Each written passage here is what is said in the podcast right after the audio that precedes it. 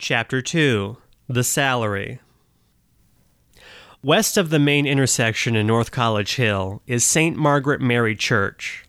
In November 1977, one of the nuns, Sister Madonna Ratterman, was in the audience for a city council meeting. She was there to ask for a crossing guard for the Catholic school.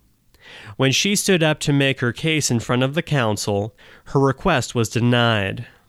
This angered someone else in the room, a young architect named Daniel Brooks. He raised his hand and asked if the council had ever considered using volunteer crossing guards. The council president laughed, saying no one would ever volunteer. Brooks turned around and asked how many people in the room would do the job. A half dozen people raised their hands. He smiled. There are your crossing guards. Shortly after that meeting, Dan Brooks learned that there was an opening on the city's planning commission. He thought he would be perfect for the job and said as much to the mayor, Joseph Bender. But Bender appointed someone else, someone who Brooks saw as unqualified. And perhaps it was the mayor's way of slapping Brooks down for causing a scene at that November council meeting. Instead of giving up on the city, he found a new project trying to put a nativity scene at the cemetery. The mayor predictably said, thanks but no thanks. So, the following year, Dan Brooks rounded up 200 volunteers to raise money, design scenery, and make costumes. Two weeks before Christmas, 1978, hundreds of people walked down Hamilton Avenue to the Clovernook Center for the Blind and Visually Impaired, where they dedicated the Nativity. The mayor was even there to flip the light switch. The whole episode raised Dan Brooks's profile and forced the mayor to grapple with Brooks's increasing influence in North College Hill. The following year, Bender wanted to know if Brooks would consider running on the Democratic ticket for City Council. Although he really wanted an appointment to the Planning Commission, Brooks said, okay. But in the middle of the campaign, he noticed some red flags from his own team.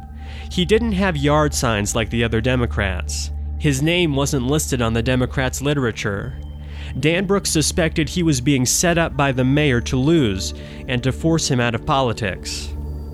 Once again, he didn't get mad, he worked harder.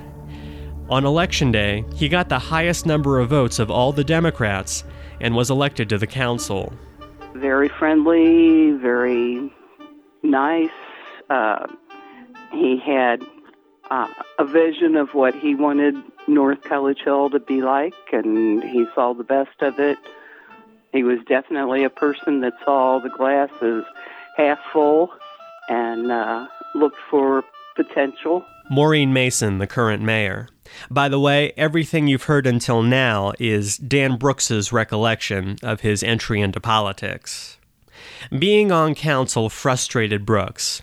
The Cincinnati Post wrote at the time As much as Mount Healthy is praised for its efficient government, North College Hill is criticized for its lack of one.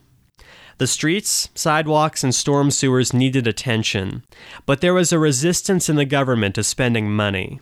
The new Republican mayor, Charles West, said, We have more bickering here because there is so little money and so much to be done. In 1983, Dan Brooks ran for mayor and unseated West, meaning the citizen agitator was now the head of the government. He launched into his vision to modernize the city. The Public Works Department got its first backhoe. A street levy passed, bringing money for repairs. He pressed for a city charter to let North College Hill set up its own rules for how to operate.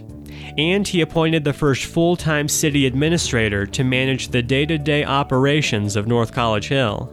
He had good ideas as far as, again, making running the city like a business. He liked to talk about um, recognizing that it was important enough that there should be full time people doing that and not just um, relatives of people that, that were hired to to work for the city, that there were people who were qualified. After Dan Brooks had left office, Rick Dykman wrote Making Things Better, a glowing biography that paints Brooks as personable, competent, visionary, and with the purest of intentions. Not to mention that being mayor was something he loved. He said to me, When I go into this meeting tomorrow, everybody's going to stand up when I walk in. And he really liked that. Some sort of a meeting he was going to go to, he said, When I walk in there, everybody will stand up. And him telling me, he didn't say the words, but I really liked that. He once he was convinced to be mayor, he liked being able to stand up and, and, and talk in front of a group of people. There's no question. But he, you don't see Dan Brooks' name around town, you know. And, and and in fact, I've been very disappointed in some ways. Naturally, maybe from uh, the fact that I wrote a book about him, but even to the I hesitate to mention this. It's a tiny thing, but um, it's it's a reflection. One of the few things that I did to promote the book, just because that's not my nature to take that aspect of a project and be um, a promoter or a marketer. I put up some flyers around town. One of them, naturally, in the city center. And the only reaction that I was aware of to that was that the clerk of council sent an email to all of the council members and said, "This is inappropriate for this to be on this bulletin board," and took it down. So uh, that's the that's the legacy, the treatment currently that Dan Brooks' legacy gets.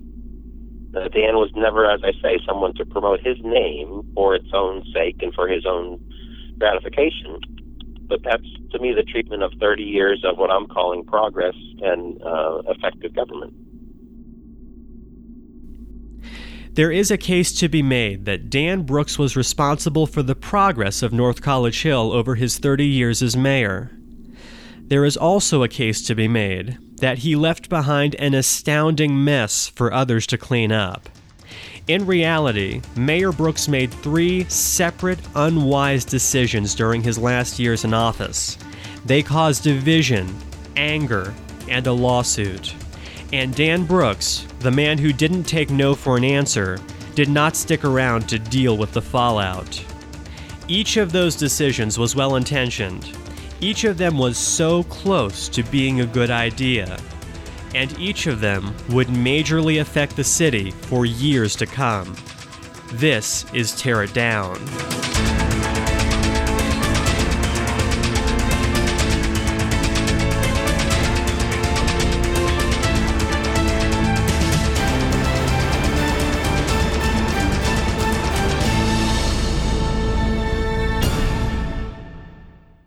So now the question becomes if I did inherit that and the and our city administrator has enjoyed for a period of time a particular salary, the question is not so much can we lawfully go in and change it, but is it prudent or is it right or is it judicious for council to arbitrarily come in and, and change the salary? It was the middle of 2015, and the North College Hill Council was arguing over the main topic of the year cutting the city administrator's salary. You are holding the rest of the city hostage because of your wanting to decrease Mr. Fitzgerald's pay. At the time, the city administrator was a soft spoken man in his early 60s named Mark Fitzgerald. During the 90s, he had been the city manager of Loveland, a half hour away. Since 2007, he was also a part time city council member in Loveland, re elected in 2011 and 2015. I provide a good grasp of and good understanding of how policy uh, making works. Council members, uh, indeed, are policymakers. They're, they're not implementers.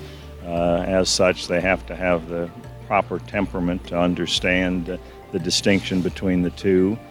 Fitzgerald worked with his wife, Linda, at a firm called LSR Consultants. Back in 2009, Mayor Brooks had a vacant city administrator job.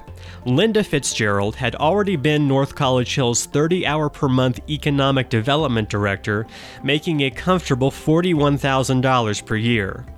Brooks decided to make Mark Fitzgerald his contracted city administrator for $84,000 a year until he could find a permanent employee. Maureen Mason was a council member at the time. Dan had interviewed people and couldn't find, you know, there was he was having problems finding somebody who was a good fit for North College Hill. Um, and we needed somebody, though, in that position. So, since Mark Fitzgerald knew the city, he was part of LSR, he had done administrative work before. It was like, okay, he would be uh, acting, he would be in there as an interim city administrator. It would be a contract so that it wasn't a, a full time city employee and no benefits involved. And then it was this is dragging on more. Dan wasn't finding anybody else to be able to to hire as city administrator. Did you get a um, sense of why that was? You said he couldn't find a good fit, but what does that mean? They all wanted they wanted more. They um I think some some of them it was this wasn't going to be um, a position that they looked at as permanent. We were going to be a stepping stone for, you know, someplace else.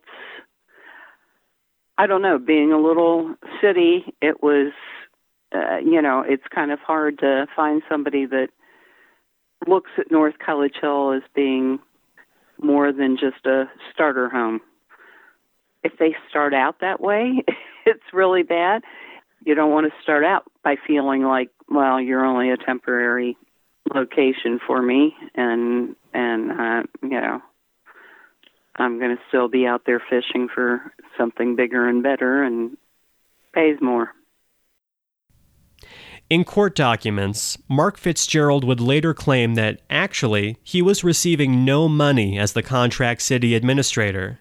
Supposedly, it all went to his wife, who owned the company which meant he was doing the most important job in North College Hill as simply a volunteer. But in late 2011, after Mayor Brooks was reelected for the seventh time, he decided to hire Fitzgerald as the city's full time, permanent administrator. If it had been as simple as that, there likely would have been no problem. But instead, Brooks concocted an unusual scheme he would dissolve the contract with LSR and the Fitzgeralds. He would pay Mark Fitzgerald $125,000 annually for four years to do both city administration and economic development. But the crucial detail, the part that would cause a gigantic headache for everyone involved, was in the final paragraph of a letter Dan Brooks wrote to the City Council. Copies of that letter would later appear over and over again in legal filings. Brooks said, quote, Linda will be included in the package. She will continue to provide the same level of service she has been dedicating to the city of North College Hill, about 30 hours per month. Thus, we still pay less than we were in 2008 for administrative and economic development services. Mark benefits due to his increased level of contributions to OPERS, the state pension agency. Dan Brooks, I cringed when he said it that, uh, oh, and this way we get two for one because Linda Fitzgerald could still help her husband or assist her husband in his role as economic development uh, city administrator and and her contacts and her expertise and everything would still be available to the city. And and it was kind of like uh, you know uh, two for one okay you have someone in this job Well, you expect their spouse male or female to be a, a consultant or a to help with advice or you know input input or whatever or their connections.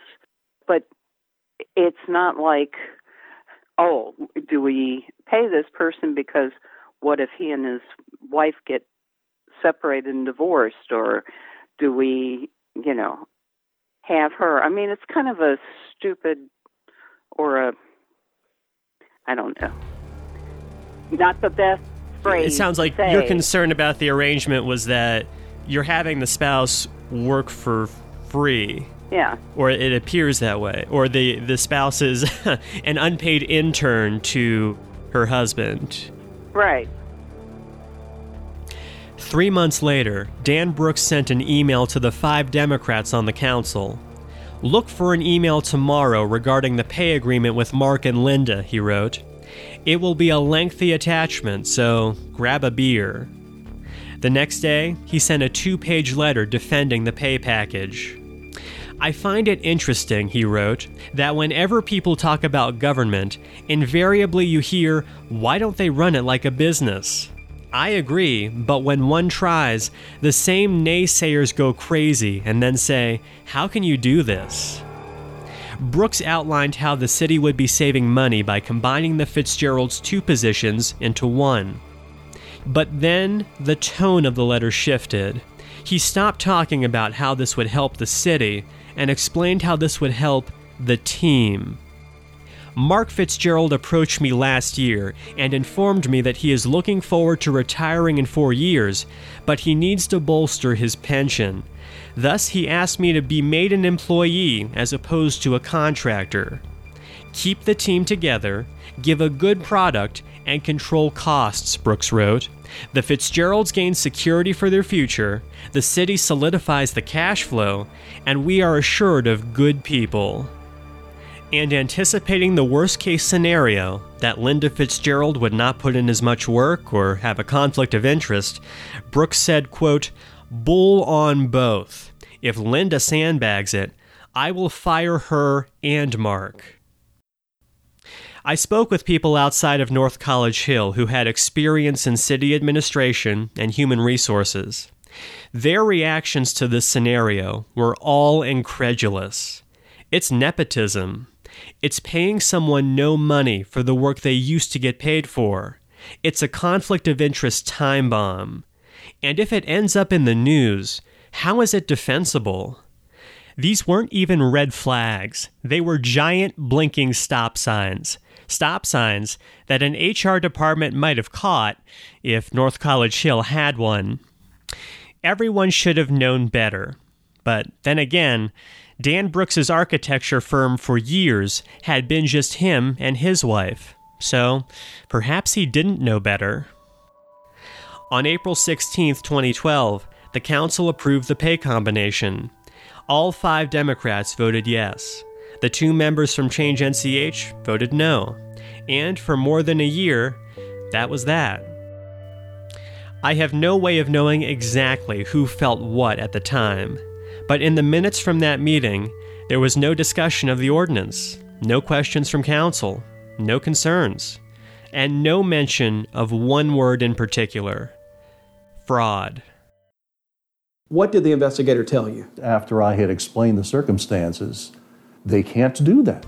The following summer, someone showed Brooks's letter to Nick Link, one of the founders of Change North College Hill.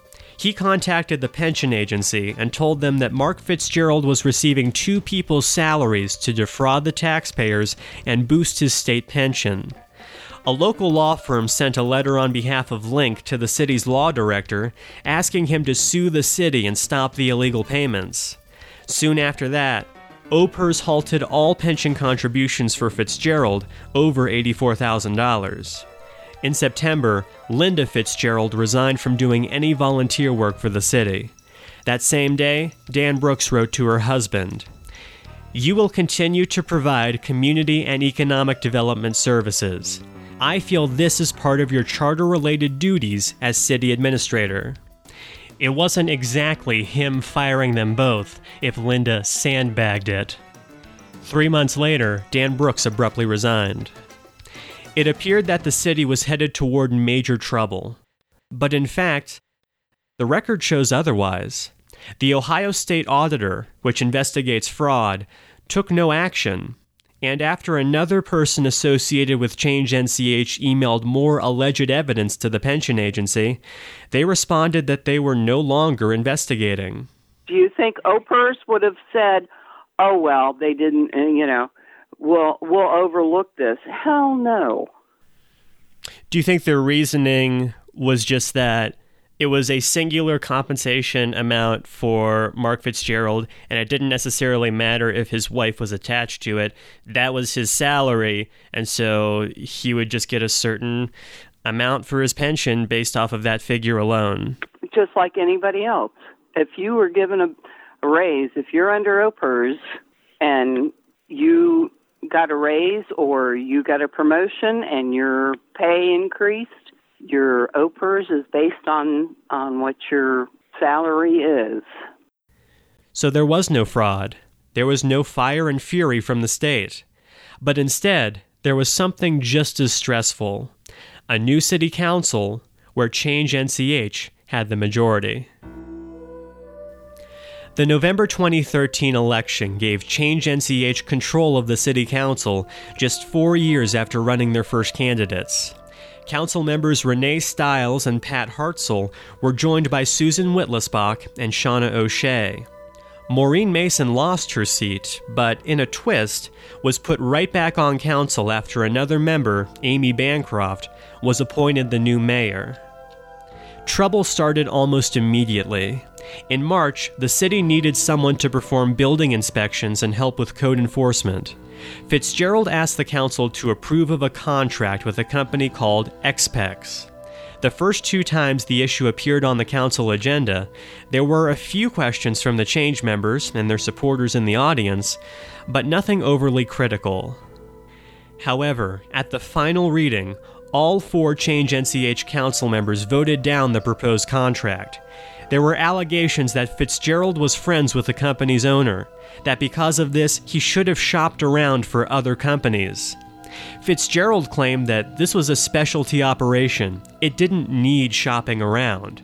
Besides, he didn't need the council's permission. He was just coming to them out of courtesy.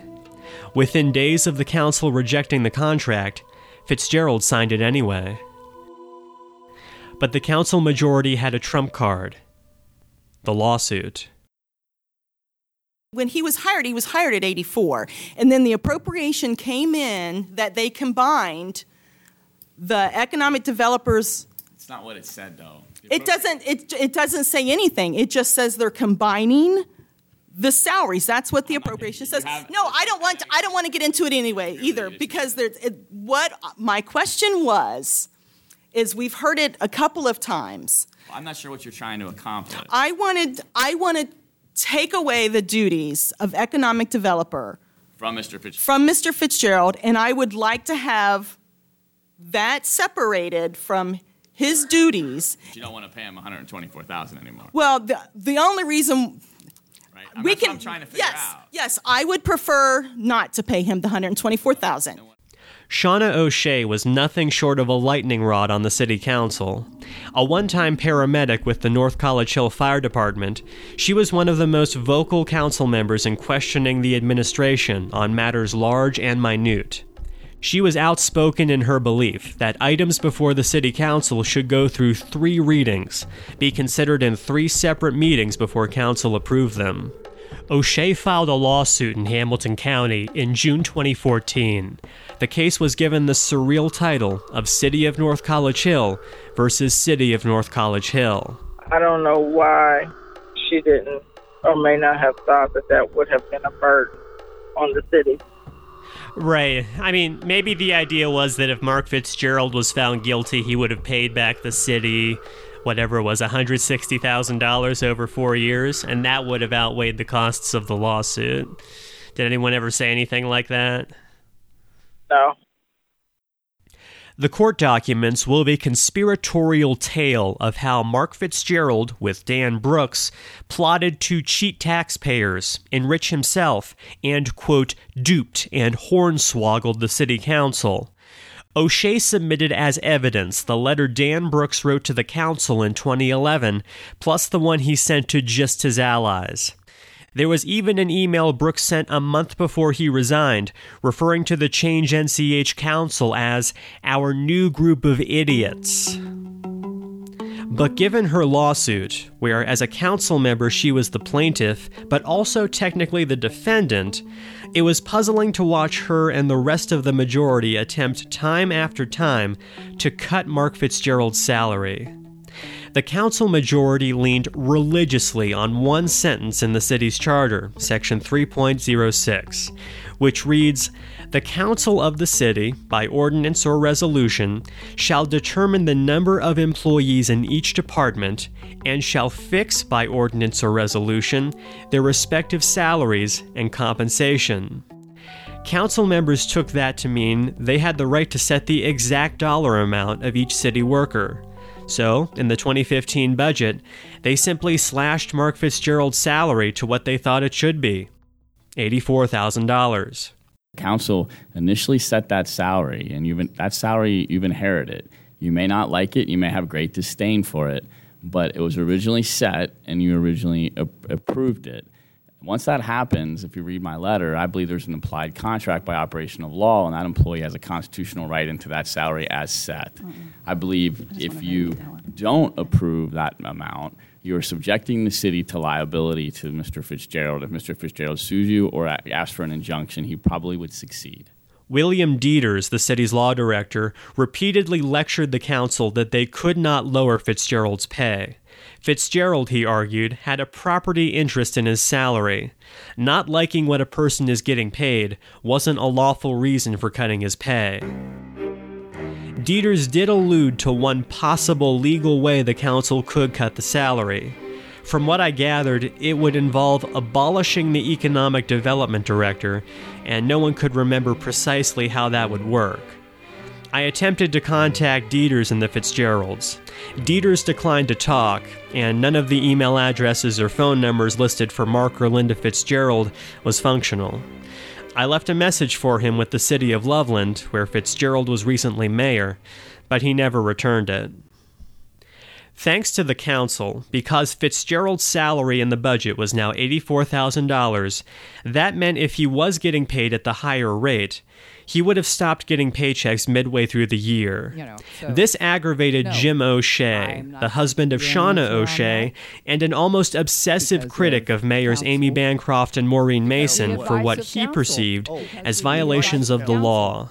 Okay, so Um, so And I You have believe no you know intentions- that there is, you have no intentions of trying to resolve the problems with the uh, It is- overspending from it the is- account?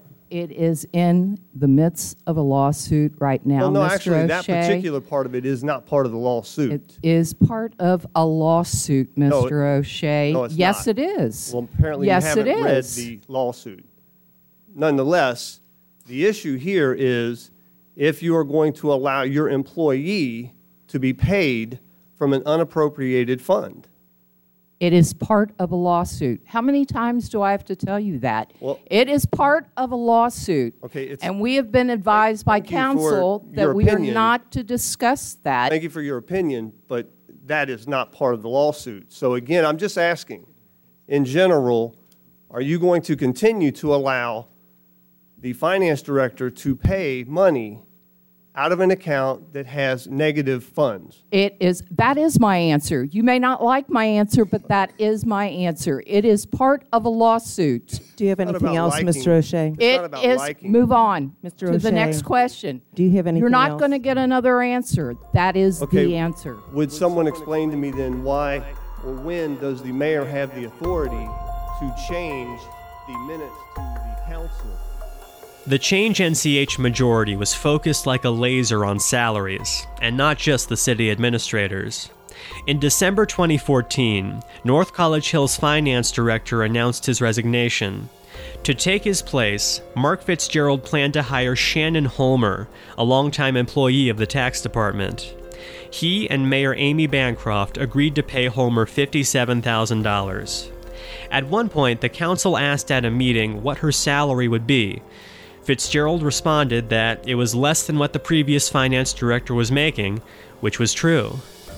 But the administration was shocked when the council moved to change the budget, making the finance director's new salary $50,000, not $57,000. if there was all that much heartburn about her making 57,000 rather than 50,000, why was that not brought to anybody's attention rather than at that very last moment? So I, I find it really distasteful that we're quibbling over $7,000 for someone who probably uh, could leave this community and go and get a tax administrator's position that pays more than $57,000. A few days later, Mark Fitzgerald did sign a contract with Shannon Holmer. Her pay in the contract was set at $57,000. Fitzgerald asked Councilmember Pat Hartzell, the chair of the Finance Committee, how the council decided on the lower amount. Where, where did you come up with the, the number that you threw out there? I mean, that was it- to- totally arbitrary. It's up to council to set the salaries and the number of people. Is that not correct? Council's job is to set policy. We got to set budgets too, and that's our job. We set the, the the salaries of people. Is that not correct?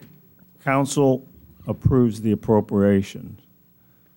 Council's job is not to go to every nickel with what every individual makes. Now, if you want to sit here and quibble about how I do my job, uh, you've been doing that since uh, the last year and a half. Okay, I really don't want to quibble it. I want to get it straight as to who's doing, if, if we're setting it or you're setting it, who, whose job is it to set the amount? If Hartzell appeared confused and unable to job set the answer, amount, so then Councilmember Renee Stiles jumped in. I think it's our job to set that amount. Why, why did you arrive at, at a number like that? Where did that come from? I don't know where that came from. Alls I know is when that came to that reading, that that amount was in there. Can anybody tell me where that amount came from? Well, I'm interested in knowing where the 50,000 figure came from. Madam President. Stiles? Um, The promotion for the finance director from tax administrator to a finance director was an internal, um, an internal promotion, and had that original salary um, be given, it would have been almost a 60% increase. And to do an internal promotion with a 60% increase was kind of astronomical. Um, So the a 15% increase is what brought it to approximately $50,000. So that's where it came from, just based on an internal promotion. June 2015 was a crisis month for North College Hill. There was a discovery that the previous finance director had $21,000 in unused time that needed to be paid out. However, that money would come from the current finance director's budget, meaning that if the council didn't add more money, Shannon Homer would have to stop working for the rest of the year. The administration prepared an ordinance which would have done three things. It would add $21,000 to pay out the previous finance director. It would add the missing $7,000 to the current finance director's salary. And it would add the missing $41,000 to the city administrator's salary. At the June 1st meeting, Shauna O'Shea moved to strike out everything but the $21,000 payment. I would like to make a motion to remove Mr. Fitzgerald's the full-time salary, 101, 701, 521100. Remove that from the ordinance, and to change the appropriated amount for 101, 704, 521100 from 28 to 21. The motion failed. Maureen Mason moved to adopt the ordinance as written. That failed too. The clock was ticking, and the frustrating part was that the impasse was largely not about finance at all. It was about Mark Fitzgerald. Hope you feel um, vindicated in, in being able to uh, uh, make your point. And let's face it, Shannon's collateral damage, uh, and uh, it's just an unfortunate uh, situation. Two weeks later, Shannon Holmer ran out of money. She stopped working and consequently could not sign paychecks for city employees. A special meeting on June 15th was called for council to fix the problem. However, when the cameras turned on at 6:30, something was not right. At the council table were the four members of Change NCH, but the council Democrats and the administration were gone. Also in the room was Ryan LaFlamme, who worked with Bill Dieters, the law director. LaFlamme had a statement addressed to one particular council member. is that there is a uh, current lit- lit- litigation against the city. Um, Ms. O'Shea is a uh, participant in that litigation as a plaintiff.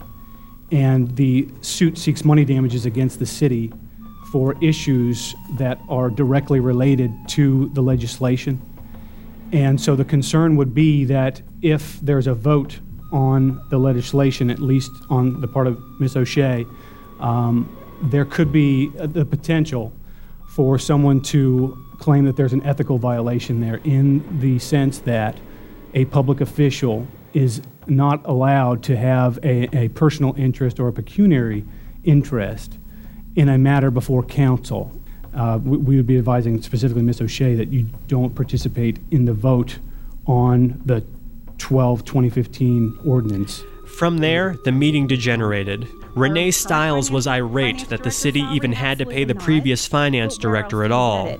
And what entitlement gave the past finance director the $21,000 payout? We haven't received any written documentation that states he was entitled to that, other than that's what was agreed upon. So I don't care what might have been said. If it's not documented, it didn't happen. So now everything's suffering, and now the budget's being held up, and now you know there's chaos that you know the city might shut down, which is not acceptable. George Snyder, a former auditor and council member who was helping Shannon Homer with the budget, was in the room to respond. Just how many employees are here today? Raise your hand. How many people understand that when you leave, you get paid out for your vacation? Hold up your hands. But they have it's contracts. policy. But do they have contracts? And I believe You they have do. a policy, long standing. Where is the policy? Because Mr. Snyder, we've asked for that, but nobody's given it to us. Also, in the state code, when people leave, they get paid for their vacation. You do you work? Oh, do, you- do you have a job? Oh, absolutely, Do you have a full time job? Yeah, absolutely. If you leave in the middle of the year, do you get paid out your vacation? Absolutely. Well, there you go. Mr. President. I don't know what. There's nothing else to say. It's unclear where the missing Democrats were during all of this, but council member Susie Witlesbach pleaded for them to um, join the meeting, Okay, I'm- I'm and they began to trickle in. I, as I mentioned before, I'm greatly disturbed by what Mr. LaFlamme has spoken to us about the fact that paychecks for the city is going to be held up, and paychecks for our vendors will be held up. And that the first I had actually heard of this was not from Mr. LaFlamme and not from the city, was but Facebook. And that's really sad that that is my mode of finding out things. So that greatly disturbs me. Mm-hmm. So I, right now, I would really like the rest of council to please join chambers. So if Tracy Nichols could also join us from the other room, because I'm, I'm going to call for an amendment, and I need everybody to please here. So if Tracy could please join us from the other room. Amendment to what? I didn't Yeah, get my I'm- notice about the 6:30 meeting until did. 9 o'clock It was this dropped off- morning. it was dropped off at It your was house at taped 1:30. my door, and we were home, and nobody knocked on the door or attempted to make any kind of uh, contact to let me know that it was out there. It was I one in the didn't morning, get it Maureen. until 9 o'clock this morning Madam on my President. way to work. All of the council members were now present, and immediately, President Kathy Riga attempted to start another special meeting, one that had been scheduled for 7 o'clock. That prompted mass confusion. Then if you're done talking about this, then we can't proceed with our meeting and get this ordinance passed so these people can be paid. But we can't pass an ordinance, Madam President, because the letter specifically says the purpose of this meeting is for an executive session to discuss personnel matter, employment of official, public official, and pending legislation. Once we come out of executive session, we cannot go into a council meeting because that's not the purpose of the special meeting. Ryan LaFlamme from the city's law office appeared stunned at the chaos. This is certainly a uh, strange circumstance with two meetings running up against each other uh, as they've been set.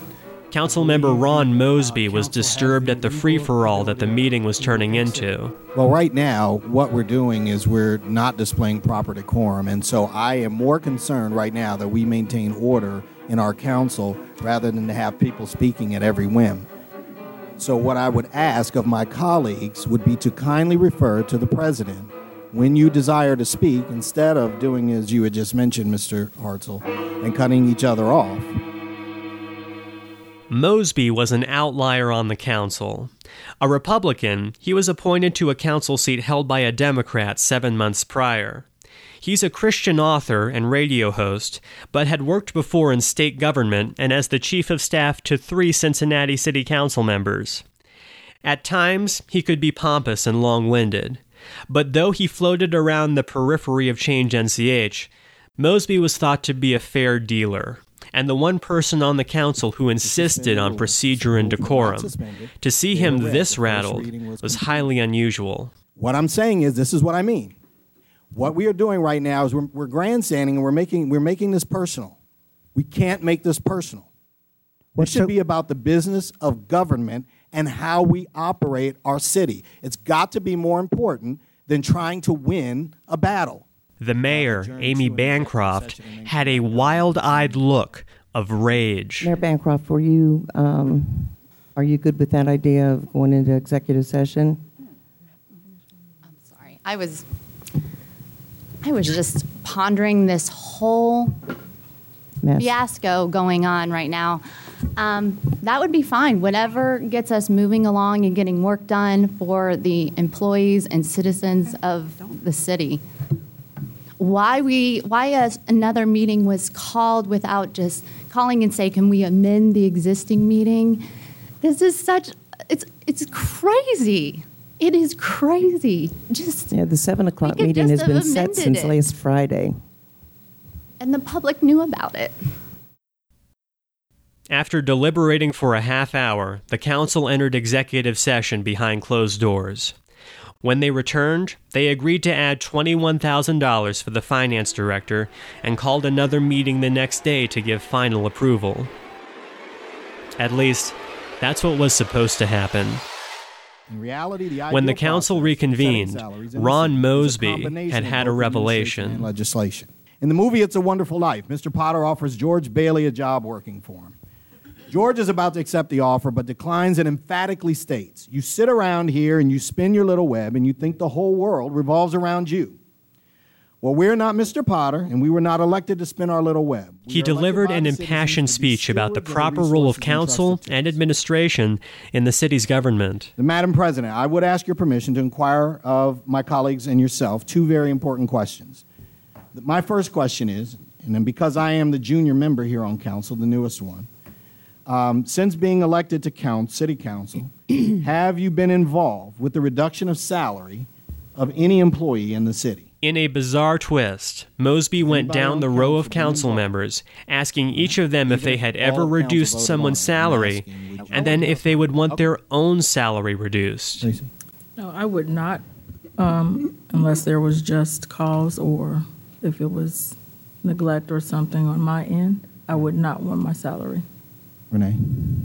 Um, I would not want my salary decreased unless it was to maintain my job. And After listening to everyone's answer, Mosby sprung a surprise motion. Um, with that, and as I said, that I believe that this is the most difficult decision that we have to make. However, I am going to uh, I- I'm going to uh, move to amend uh, Mr. Hartzell's ordinance to include the salary of Mr. Fitzgerald in this particular ordinance.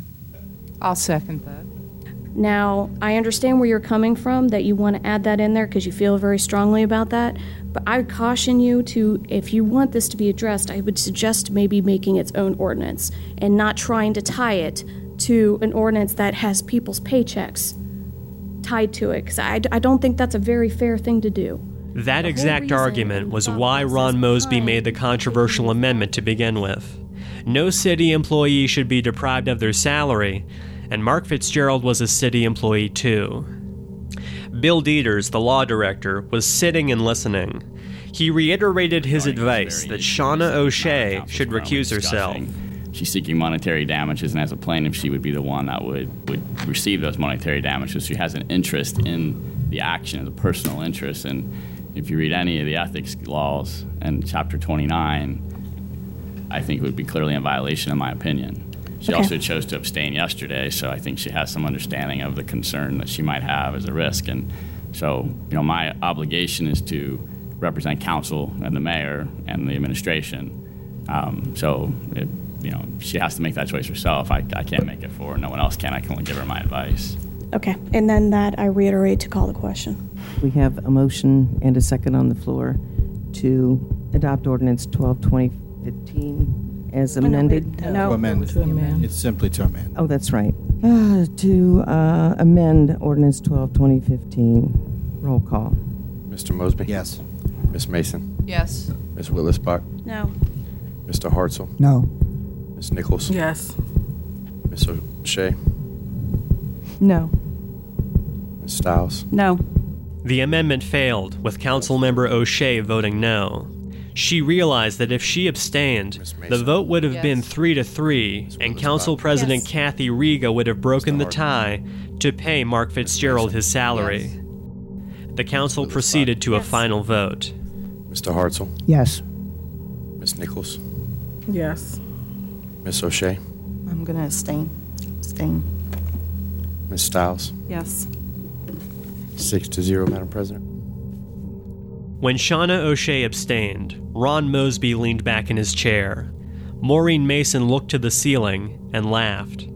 O'Shea had gone against her legal advice to prevent the city administrator from being paid. Then she recused herself when it was no longer about him. Two people with an understanding of North College Hill's administration told me that, in reality, Mark Fitzgerald could have signed the employees' paychecks. Doing so would have averted some of the crisis atmosphere, but it would have given the council more time to avoid paying the finance director, which is likely why he refused to intervene. I understand why Change North College Hill resented Mark Fitzgerald's salary. They felt it was the product of deception, that it was free taxpayer money for no extra work. While I don't think it was that bad, and neither did the state of Ohio, they have a point. I cannot overstate how truly terrible this idea was. To have one spouse supervising the other, with only a swashbuckling promise from the part time mayor that he could fire them both, it was a botched attempt at saving money that cost the city much more. It was too cavalier. It was too, trust me, I'll take care of it.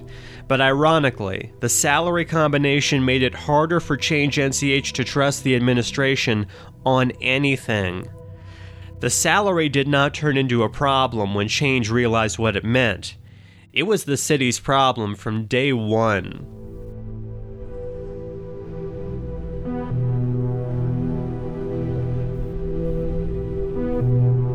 I can also sympathize with the council members who were skeptical of the $21,000 payout to the old finance director and demanded proper documentation.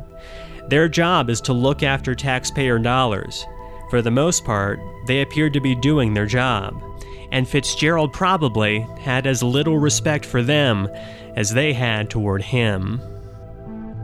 But after talking to city managers, mayors, and council members with many years of experience in municipal government about what is appropriate for a council to do, I was told that undercutting the administration by slashing a new employee's salary after it's been negotiated is incredibly unwise.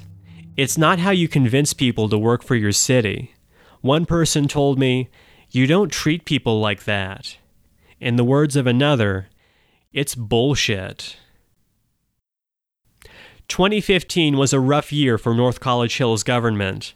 Not only was the O'Shea lawsuit steamrolling ahead, but there was plenty of concerning behavior happening off camera. It's for those reasons that 2015 was also the last year for so many people. Just for the council members to fully realize the toxic workplace that has been created here for our employees.